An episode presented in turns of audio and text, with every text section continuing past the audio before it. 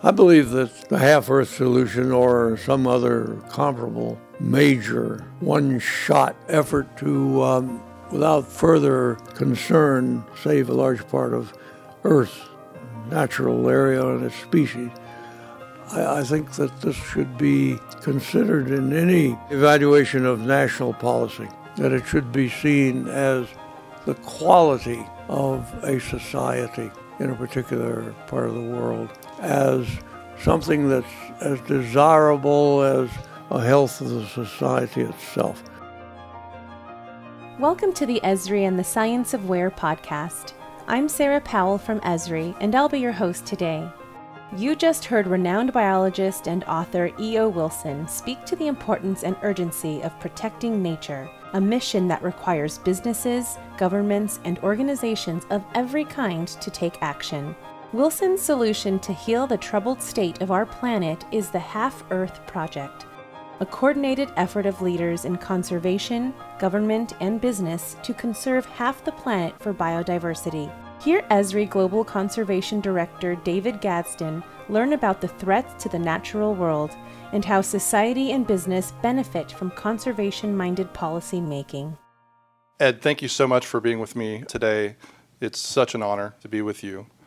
Could you help us understand the implications of loss of biodiversity and the loss of species?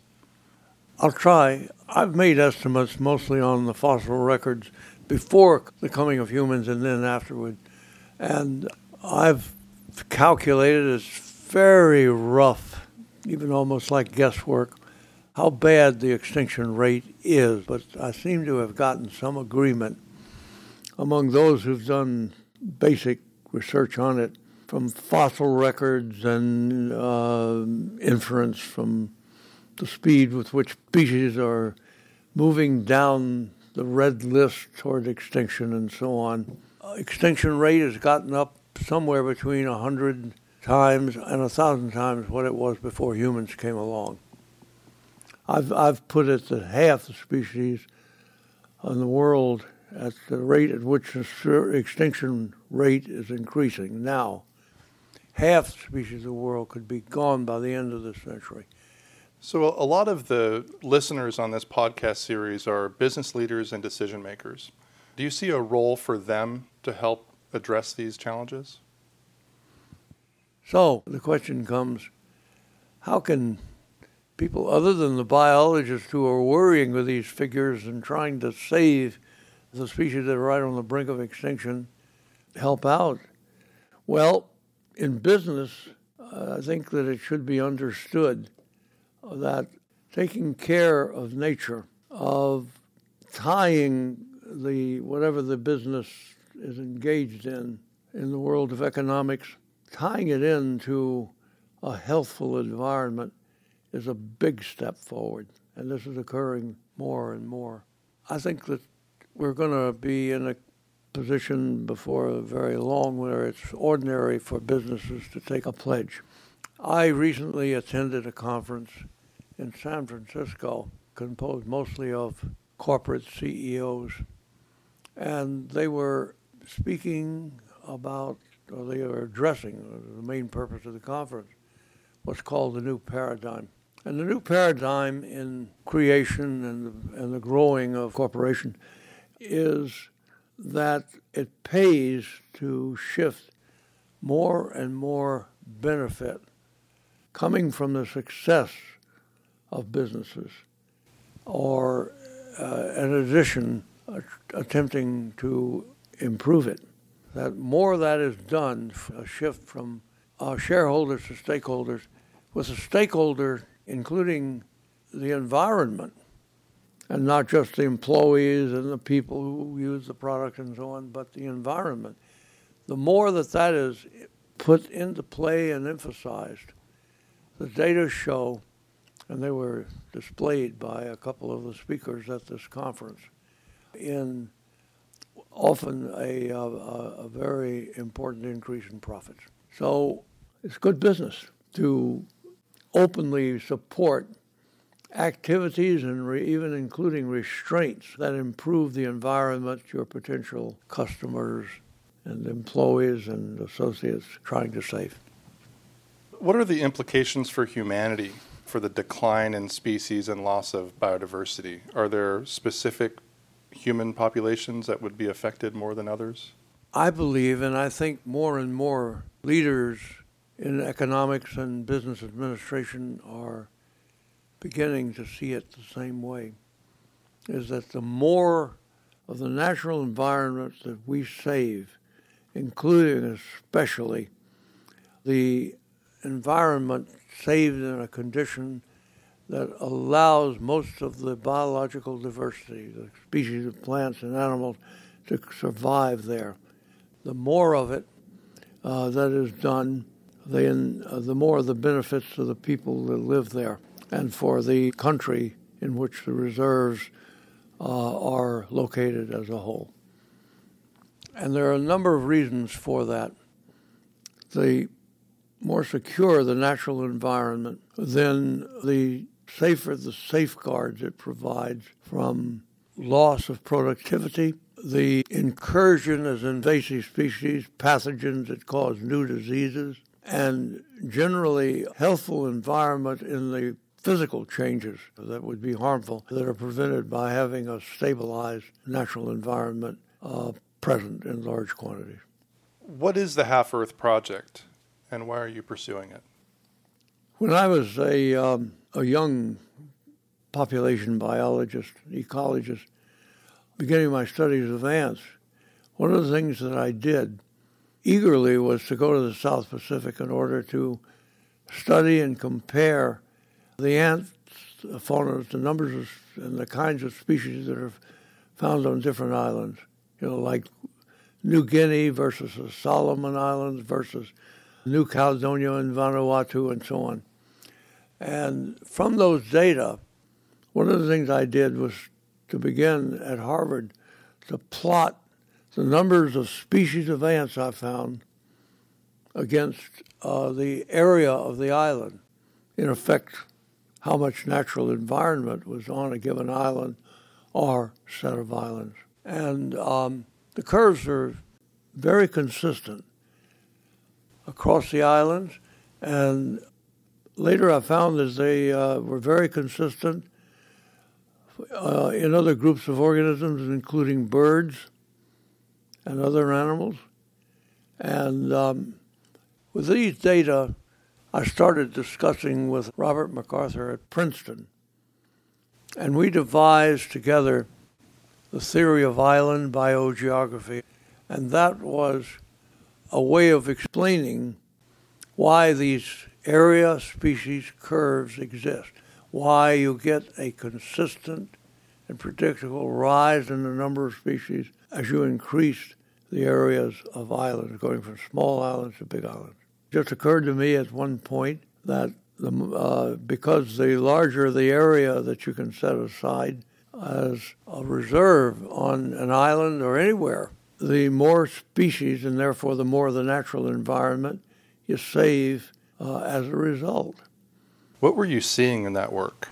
One of the results that we had discovered too was that just a 10% of an increase in area of island is enough to double the number of species that would survive there. So I started messing around uh, with numbers uh, and apply this formula to a larger portion of islands, if that were possible. Or, for the first time now, we were beginning to think about a similarity of islands and nature reserves and parks and so on. And I uh, came upon this figure in 85 species, which is what we would expect if we set aside half of the island. What did you do next? You know, a lot of countries and parts of countries and the sea, we could put aside half. And that led to a book called Half Earth um, about the way to save most of the biological diversity, most of this wild species of plants and animals. Half the Earth, 85% from a generalized formula. Of course, if it's uh, 45%, that's okay, maybe. 40, that's a big improvement. And of course, three quarters, that would be a big improvement. But these, the best figure just seemed to me, intuitively, asking people and asking political leaders and so on to consider half might be doable. And so this book came out in 2016.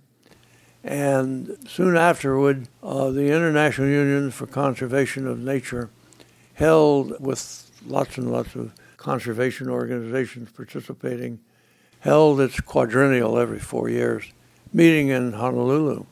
And I went to that meeting expecting to be skewered for many reasons I probably hadn't even thought about uh, at proposing we start setting aside, you know, half of large areas to save most of the biodiversity. I was happily surprised to discover, however, that almost everyone there I spoke to thought that was a good idea, including the heads of all of the conservation organizations I talked to, including even the head of the International Union for Conservation of, of Nature.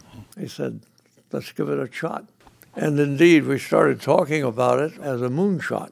It was sort of like instead of continuing on going to trouble areas around the world that are constantly cropping up as parks are removed or there's a natural area that's cut over instead of being made into a park, where a species is about certain species about to go extinct, and we'd better do something about getting the area where it lives saved or even increased and so on. Instead of all that, uh, why not just go for one big solution? Find a way to set aside half the world for nature. And if it doesn't sound insane, then it's certainly worth considering.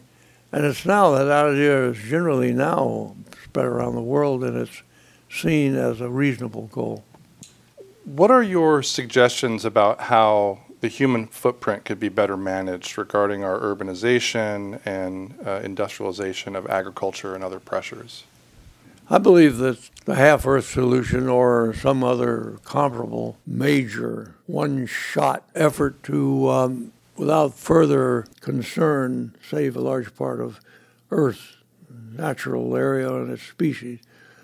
I, I think that this should be considered in any evaluation of national policy, that it should be seen as the quality of a society in a particular part of the world as something that's as desirable as a health of the society itself.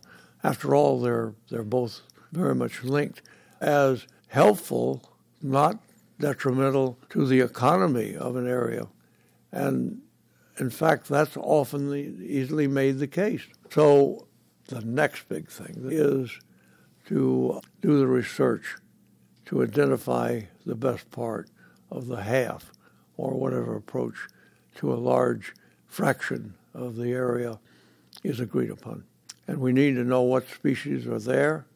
In most cases around the world, we do not know most, certainly not all. And we need to know what the impact would be if you turned um, a large portion of the area. Of course, you know, you're not just cutting off half and saying half will be the people will be living here and half uh, will be natural. It can't be done.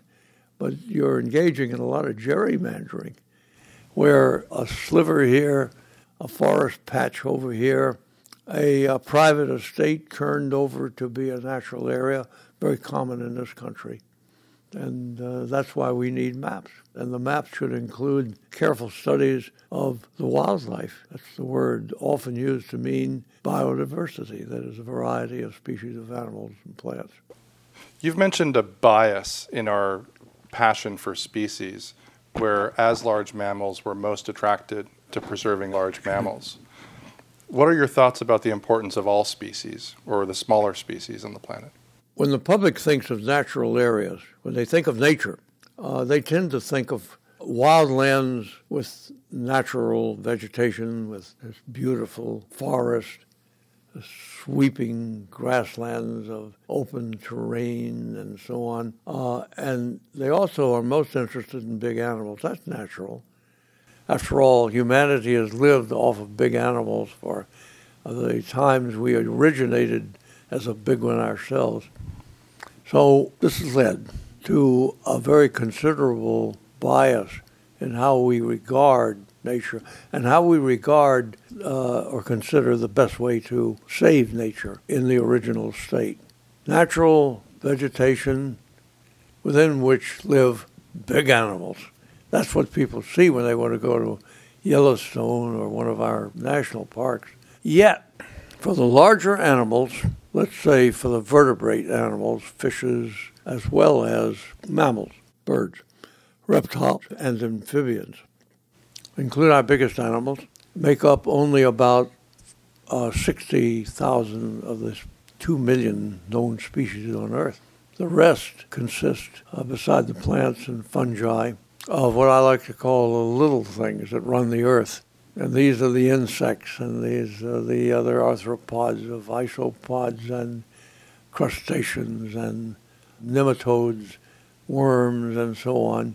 An endless array of creatures, animals, real animals, uh, that may be as little as only a millimeter long.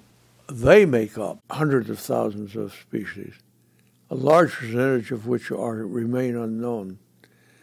When we go to, into the committed attempt to save the natural world, we have to take into account this miniature world we actually live in. And that is where we know the least. In the course of my career, I've worked a lot with ants. We don't know very much about ants, even though they're everywhere around us. We estimate there are about 15,000 kinds of ants known at the present time. Species have been identified and defined. I've discovered and named about 450 of those in my career. That's how easy it is to go out and discover something new. The actual number of ant species in the world could be as much as 25 or even 30,000 species out there. And now, you, when you go to other groups of the tiny creatures, tiny compared to our size, you get a better feeling for how much is unknown. Ed, thank you for being here. It was a great honor. Thank you very much. Thank you for listening to the Esri and the Science of Where podcast. And thanks to E.O. Wilson for illustrating how protecting half the Earth is a critical and achievable goal. To learn more, download our free ebook, The Science of Where Discover the Value of Location Intelligence Technology at go.esri.com forward slash location intelligence.